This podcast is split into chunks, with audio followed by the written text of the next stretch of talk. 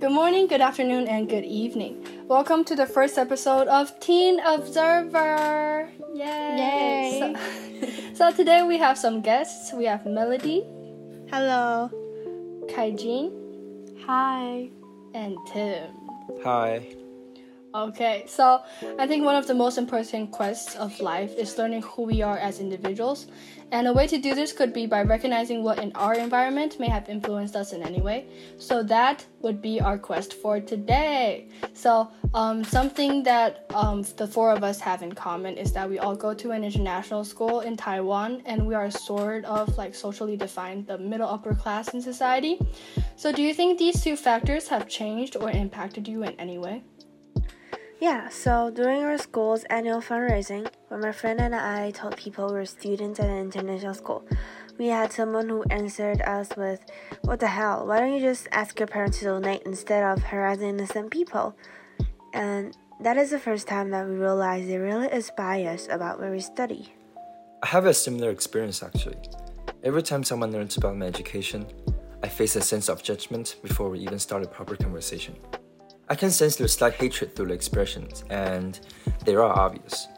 Um, for me, I think that carrying the label of being known as the middle class has opened a path for me that would have otherwise been closed. Um, it's taught me a lesson to never hold prejudice or conceptions against someone because of their background, sort of like the idea of never judge a book by its cover. Uh-huh, uh-huh. I think this would be like an interesting point to point out, like how social views and values could influence, like play a big part in influencing us since like humans are social interacting animals. So it would definitely play a big role in shaping our identity.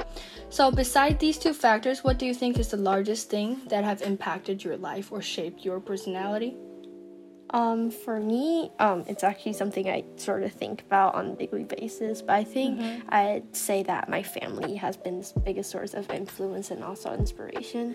So I think for us, a common thing for all of us is that families can be our safest support system. Um, they've taught me personally th- um, to always appreciate what I have and to never take things for granted. And I would say that that's part of the reason I can sympathize with others and put myself in their positions. And yeah.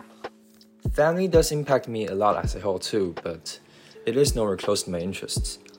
Not only they are what I enjoy doing, most importantly, um, they train me skills and help accumulate my experiences.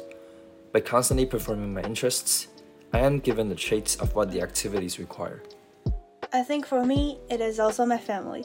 My parents are always busy with their jobs, and this makes me an independent and introverted person. But as I grew up, I try to open my door to others and allow them into my world. And now I am an outgoing and optimistic person. Yeah, I think for most people, family would be playing a big role since that's what we start with, like since we were born, and that's what we spend the most time with.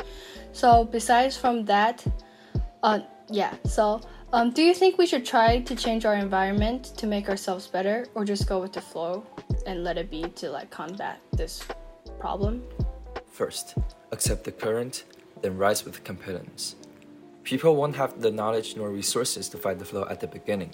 So, stay low first, and then come back when you're ready. Mm-hmm.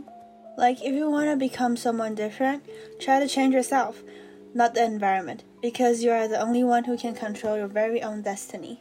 Mm-hmm. Um, so for me, I think that going with the flow is kind of like going with norms of society, and in a way that may be beneficial. But then to make a difference, one has to stand up and begin to take action.